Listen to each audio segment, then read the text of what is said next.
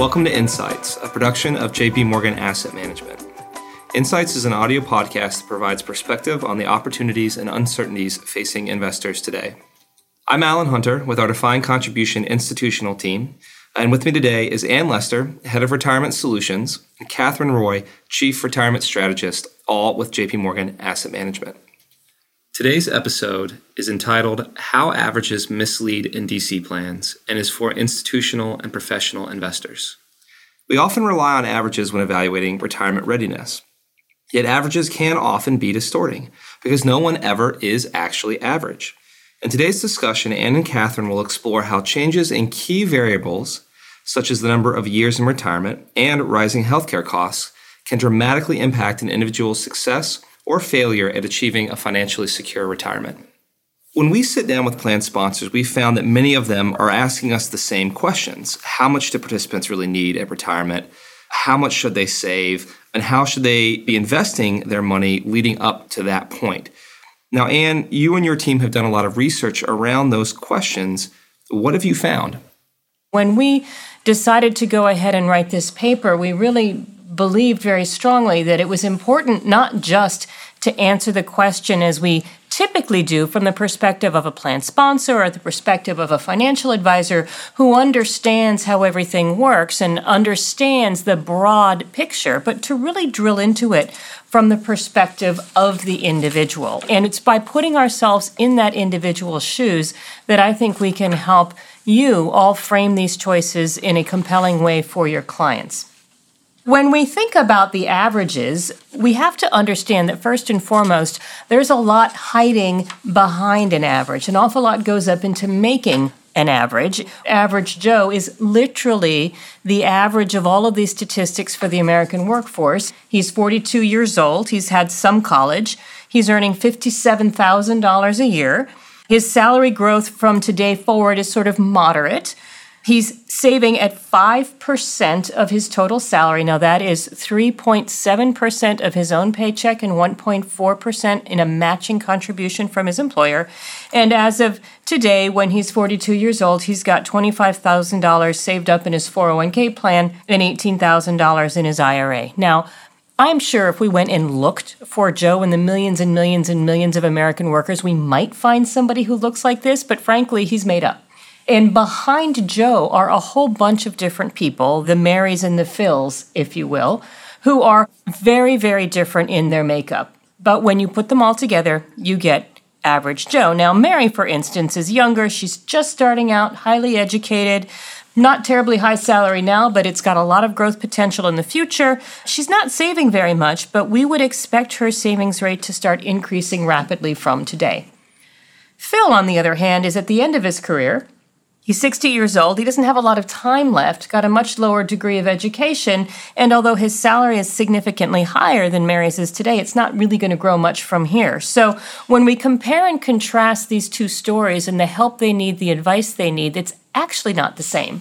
And so, what we thought we'd do in this analysis is really start digging into how different it could be. Now, we could run you through five or 10 or 15 different scenarios with different people, and we thought about doing that, in fact, but we realized actually what might be even more powerful is to start with the averages and then start manipulating a couple of the key assumptions that people make so that we can understand how off those forecasts should be and how, frankly, suboptimal bad is another word, um, some of the advice might be if we really focus on only the averages. Thank you for that overview. And Katherine, why don't we turn it over to you to discuss some of the variables in more detail? We wanted to really compile, similar to how we got to the average person, what is kind of the average assumption that many of us use in those retirement plan forecasts? And what are the range of things if we wanted to stress test or understand which of these variables has the biggest effect on someone's actual outcome. And so the variables we wanted to stress test or we wanted to understand, which are really fundamental to anyone's long term retirement plan, is when they retire. And that's also for our purposes when they start taking Social Security. So those are very interlinked with each other, we know behaviorally, and we did that within this analysis as well. So not only are they stopping work at these ages, but they're also claiming Social Security. And for that particular variable, we know, you know, the average attitude of an individual is to retire 65. Desired retirement age still is very much linked to Medicare eligibility. The average experienced retirement age today continues to be 62, but yet there's so much greater benefit someone might receive from 70. So that's kind of the stress test that we do around that base case 65 year old assumption, which again, many of you use for your clients in their retirement plans. Life expectancy is a biggie, and it's one I know that we spend a lot of time talking a lot about. We know many planning tools use 90 as the end analysis age, so we like to call it, because that's really average life expectancy rounded up to a certain value. But you could use the average, which would be 83 between men and women, or we would argue you should stress test out to 100 given some of the characteristics that your clients have. So we'll talk a little bit more about that later as well. What about healthcare? The big question on everyone's mind. Healthcare is your client's number one expense concern or cost concern throughout retirement, really across all affluence levels. And so we do a lot of work within the Guide to Retirement to give you an average. You know, we're also going to stress test based upon all the data that we collect. What is a high cost individual? It's really driven by high prescription drug expenses. But what about that healthy for life person? That person that's going to 100 in great shape. What might their expenses look like at the opposite end of that spectrum? Now, what about long term care? How do you think plan sponsors should think about that? When we have conversations with plan sponsors, many feel, I think, that their participants don't really know how significant those costs can be.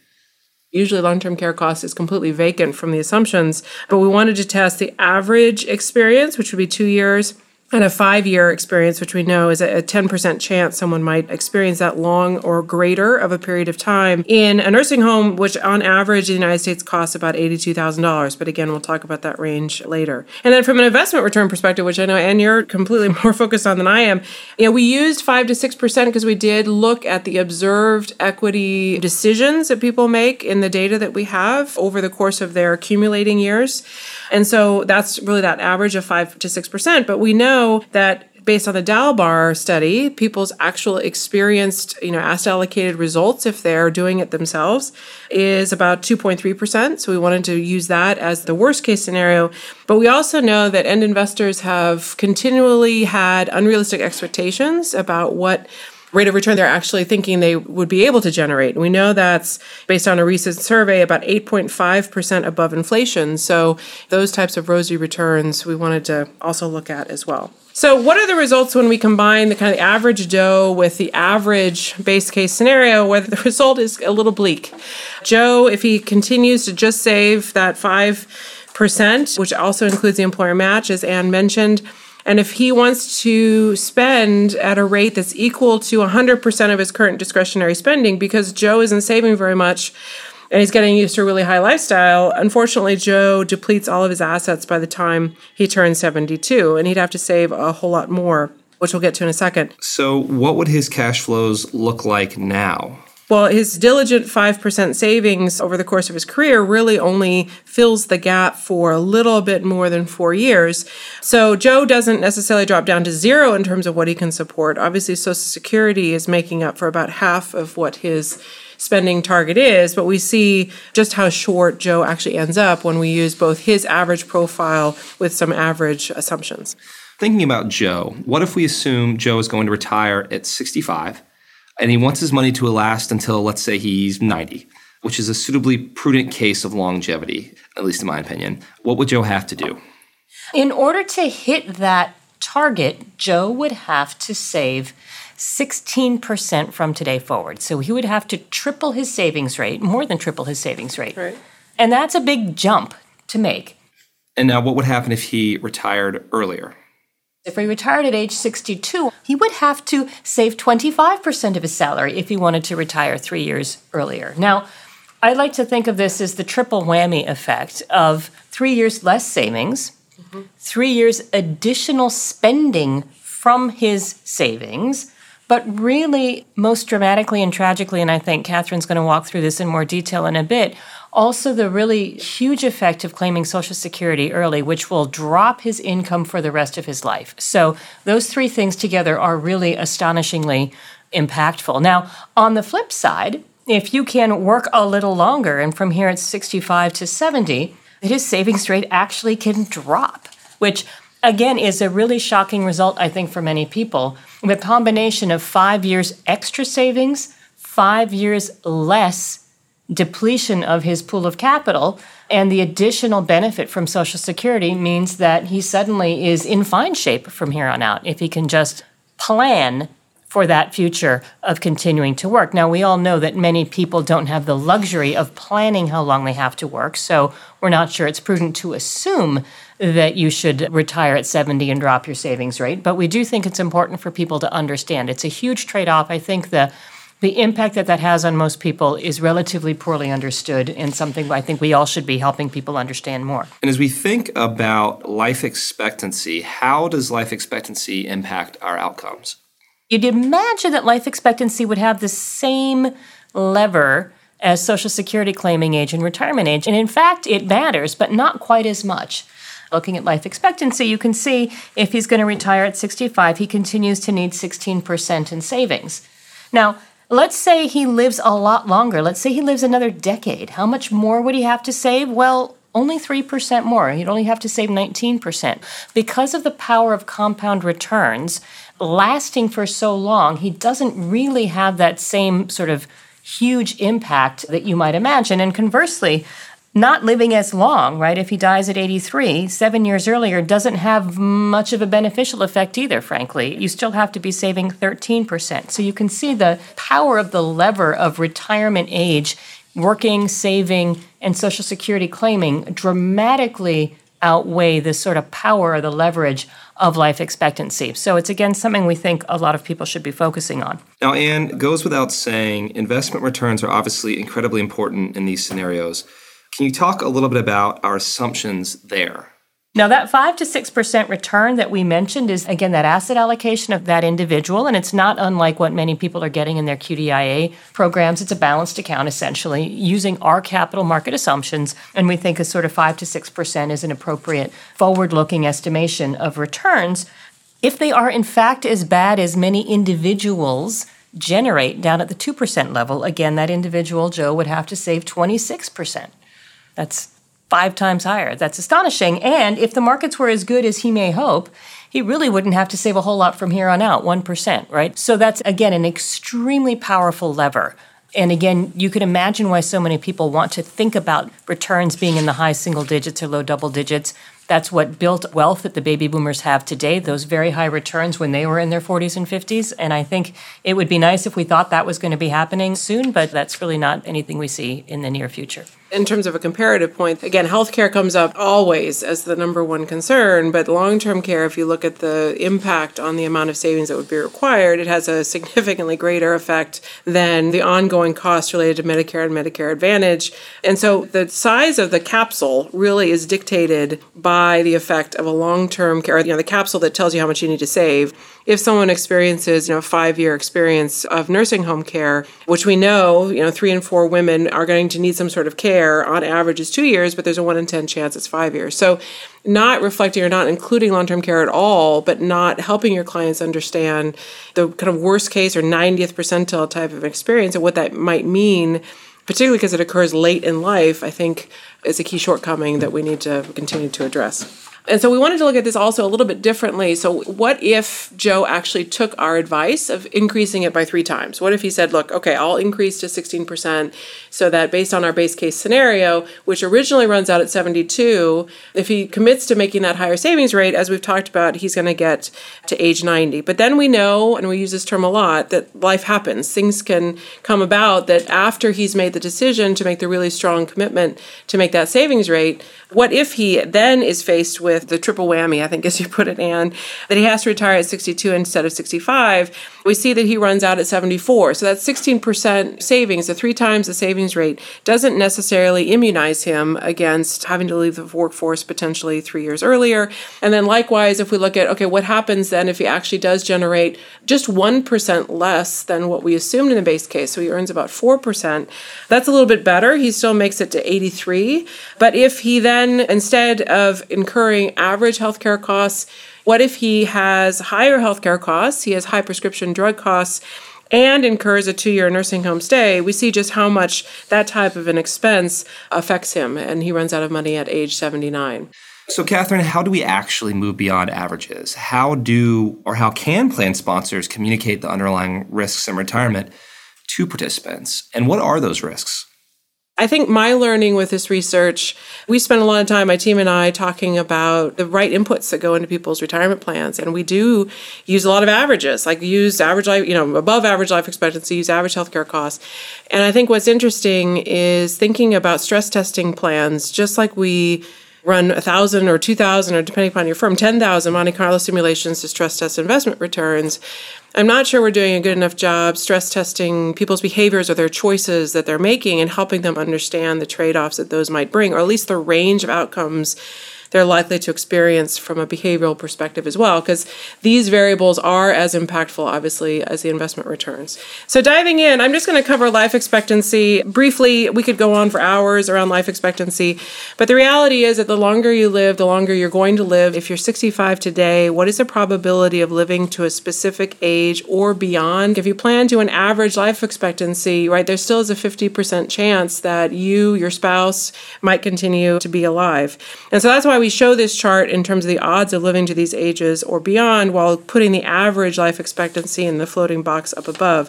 And again, thinking of this as the average life expectancy is at midpoint, not an endpoint. We know you likely spend a lot of time with your clients talking about the fact that they're likely to be above average in their life expectancy given their characteristics, which we know are highly correlated to longer lives, education, income, uh, good health behaviors, but you know potentially family history will move people pretty quickly to the right on this chart. And so our guidance in, in terms of this research if your planning tool is using 90 as the end analysis age, you know, I think that's a little risky because there's a 48% chance or almost a 50 50 chance that one part of a married couple will live beyond that age. And so we might be not as conservative as we should be relative to helping people plan for the long term, particularly as trends continue in terms of our longevity. And so, we would argue, you know, at least 30 years, at least you're then at a 20% chance that one of you will live to that age or beyond. And I would encourage you to even stress test 100 years or 110 years, just to make sure people are comfortable that they have the right understanding of the risk of how living a long time, what that might mean for them. And then obviously with people living longer, there's a desire to work later, but as Anne I think did such a great job showing, the conundrum is we don't have complete control over how long we work and that does have that triple effect. What if someone needs to retire early? The median retirement age again is expected still to be 65. That's what people want but the actual experienced one is three years earlier. So highlighting that to your clients and really talking to them about that risk. I mean, the percentages change year over year, but the drivers of people leaving the workforce early don't. And the top five, which are green, you do not often have complete control over. Health problems and disability, obviously, being the biggest one, and obviously the biggest risk. So if you can't control those things, helping your clients understand the impact if that were to happen to them or life happens in that way, should they be saving more or should they be pursuing other strategies such as long term disability insurance to help them protect their retirement nest egg. And then obviously, as Anne talked about, the second part of the triple whammy, or the third part, I've forgotten which number it was, is often when people retire early, they take Social Security at a permanently reduced amount. And we also just like to highlight Social Security is increasingly, i.e., over the next five years, going to make it even more painful for individuals. Given our move from 66 to 67 as full retirement age, it'll be a 30% haircut for that unfortunate situation if someone leaves the workforce three years earlier, which is part of the reason why, right, the outcome of that stress test, it was obviously not very good. So, moving on, just to touch on healthcare and long term care, these last two major topics before I turn it back to Anne. We know that healthcare is your client's number one concern. Even in the plan space, obviously, balancing healthcare costs and retirement savings is a key focus. We would recommend that you start with an average here, and I'll talk to you a little bit about the range. So, the average experience on traditional Medicare, based on all of the data that we buy and analyze every year, this year is $5,140. That is a per person per year value. And we would encourage you to use a 6.5% growth rate on that because not only is healthcare one of the fastest inflating categories, but you buy so much more of it as you get older, and you need to factor that in to that inflation rate. So that is what I'd encourage you to think about using for your base case. Where we see the greatest variability in experienced healthcare costs, it's really around prescription drug usage. So To do the what if around the high side, we see about three times this $1,000 number for out of pocket prescription drug expense to be about the 90th percentile out of pocket experience for individuals that we've analyzed. So, you know, add about $2,000 more to this number and use that 6.5% inflation rate really as a good starting point to model that high cost healthcare individual and help people understand just you know the order of magnitude that healthcare is going to potentially mean for them it still is going to be less than long-term care now, we do know there's about a one in three chance that a man might need some sort of long term care. What about women? Women have really bad odds because again the more likely you are to need long-term care that's not necessarily a good thing and one of the reasons why men have great odds or at least married men have great odds is that you know women tend to be caregivers and then men unfortunately tend to pass away and so 80% of american men die married 80% of American women die single. And so, therefore, even if you look at single individuals at older ages, i.e., the all individuals at 75, women continue to have a very high risk of needing some sort of long term care. So that's where I think, again, we looked at average Joe. We probably should be looking also at average Mary at some point and looking at, you know, obviously the, all the dynamics that face women, of which this is a really key topic. And we focused a lot today on the participant. What about, though, from a plan sponsor's perspective? It's different in DC, partly because a plan sponsor or their advisor is really thinking about the whole plan. And so starting with averages there makes all kinds of sense. You really do need to look at the entirety of the plan. But one of the things we really want to stress is not stopping there and understanding what the range of participant behavior is and expected experiences. And then, as Katherine said, stress testing your plan for the entire range of your population. Before I dive into what that could look like in a little more depth, I do think there are three clear takeaways that we should be focusing on for the defined contribution plan. Now, number one, and I hope we made this point clearly, the number one thing anybody can do to improve their retirement success, regardless of the uncertainties and regardless of the scenarios that end up playing out, is save more. Start saving and save more is the most important thing we can do, and it's really adopting automatic features. We know that individuals who are auto enrolled and auto escalated, i.e., their savings rates are automatically increased annually, tend to stick with the plan. They know they should be doing it, and when someone helps them do it, they are very receptive to this. We know this through surveys that we've conducted as well as others. So, to us, that's critically important. Now, the second thing that we would say is investment returns do matter a great deal. As we showed, even a 1% drop in investment returns throughout the course of somebody's life can mean really catastrophic results, losing seven years of wealth, frankly, or that could sustain seven years of spending in retirement. And we know individuals left to their own devices tend to make decisions that are not optimal. They tend to buy high and sell low which we believe is some of what's driving that return gap that we see published in surveys like Dalbar. And then finally, we think conducting a re enrollment is extremely important. Now, many people define these terms differently, but essentially, once you've set up a great plan, once you've set up those automatic features, we think it's appropriate to periodically go back and put your employees into those great features automatically and let them opt out.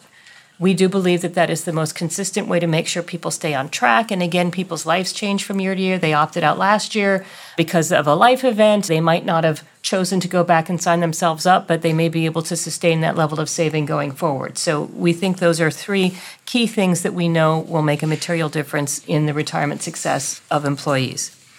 Now, the other thing that we know is that the range of behaviors that individuals exhibit when they're left to their own devices is pretty extreme. And what we've done here is highlight some pretty eye opening statistics regarding the behavior in terms of saving and spending in and out of a 401k account.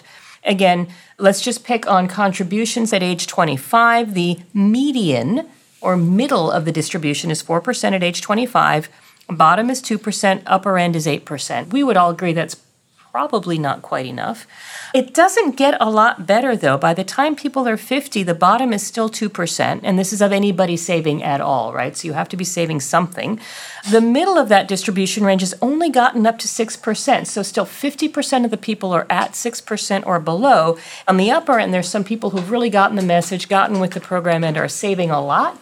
But that average, right, that middle of the pack is still skewing way below rates that we think are appropriate.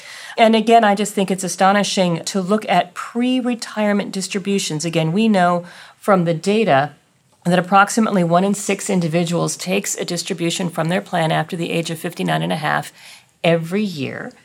And as a size of their balance, those pre retirement distributions, while people are still working, is the middle of that distribution 43%. So on average, again, people are taking, you know, 43% or more, 50% of the people who take anything out after the age of 59 and a half while they're still working before they've retired are taking significant distributions from their plan. So again, this behavior we think is important for plan sponsors to understand and their advisors so that they can both help to design features in the plan to help message around these things, possibly automatically put people back on track, but also when they think about their investment options. And so, as Katherine said, we believe it's important to do Monte Carlo simulations and understand the distribution of behavior dynamically as you're thinking about choices and not just do that for the market. We have published a great deal of research over the past decade where we do precisely that. Take this observed behavior, to understand what the edges of that behavior look like and not just the median or expected behavior.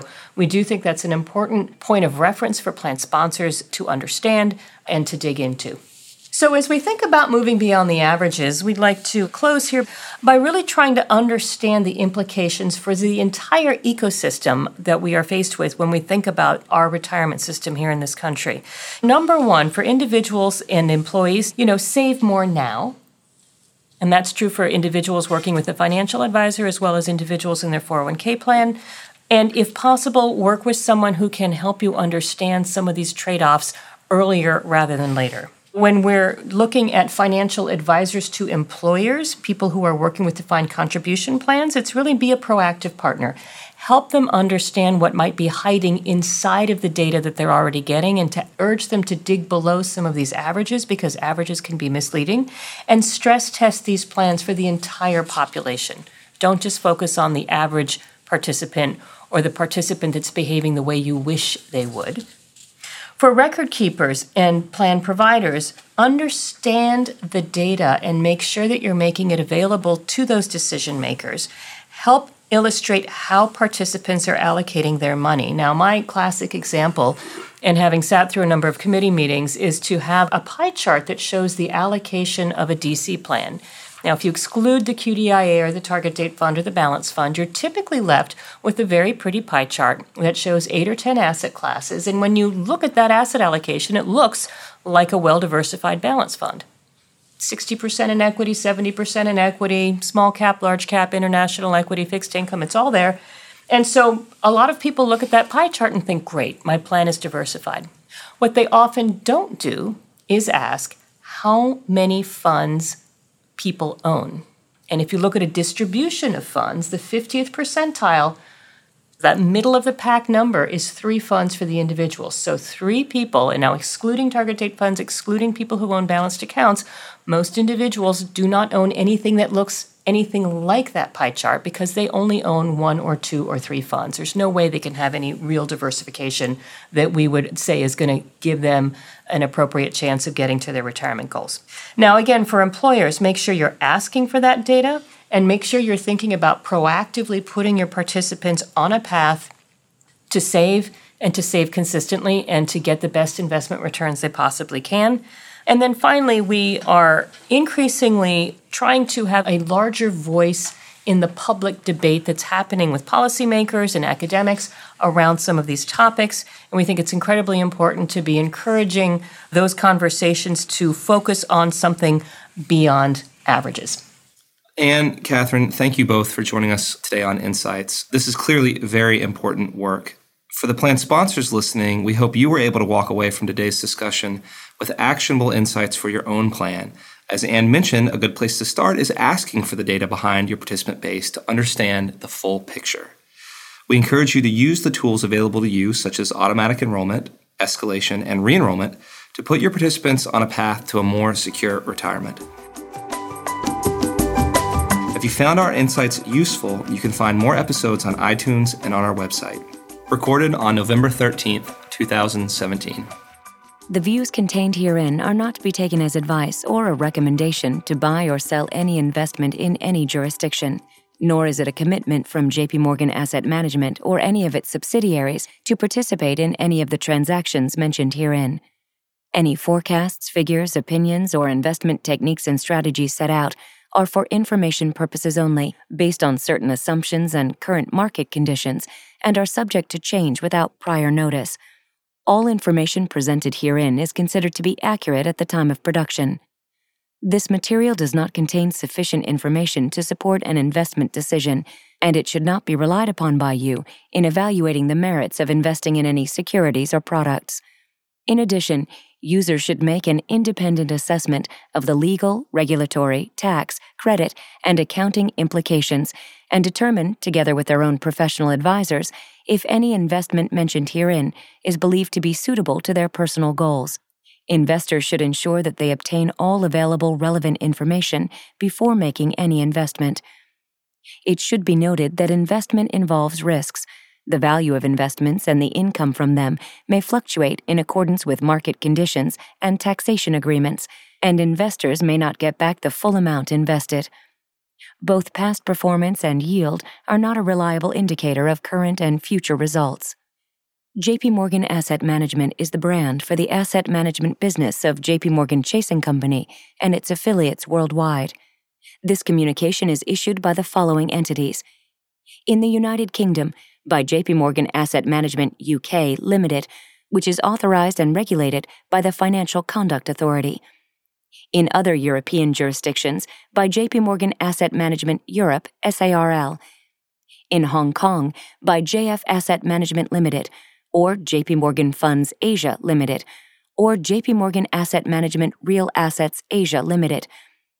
In Singapore, by JP Morgan Asset Management Singapore Limited, co reg number 197601586K, or JP Morgan Asset Management Real Assets Singapore Private Limited, co reg number 2011-20355E in Taiwan by JP Morgan Asset Management Taiwan Limited, in Japan by JP Morgan Asset Management Japan Limited, which is a member of the Investment Trusts Association, Japan, the Japan Investment Advisors Association, Type 2 Financial Instruments Firms Association, and the Japan Securities Dealers Association, and is regulated by the Financial Services Agency.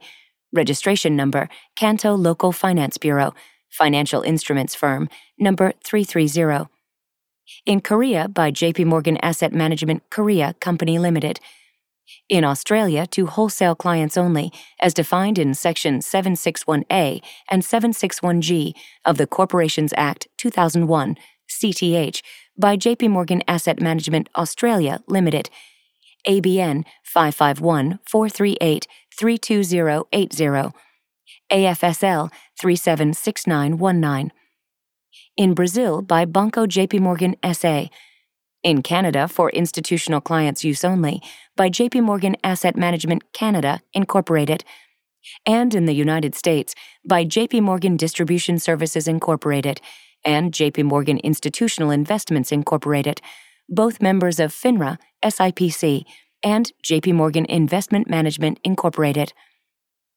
In APAC, distribution is for Hong Kong, Taiwan, Japan, and Singapore. For all other countries in APAC, to intended recipients only.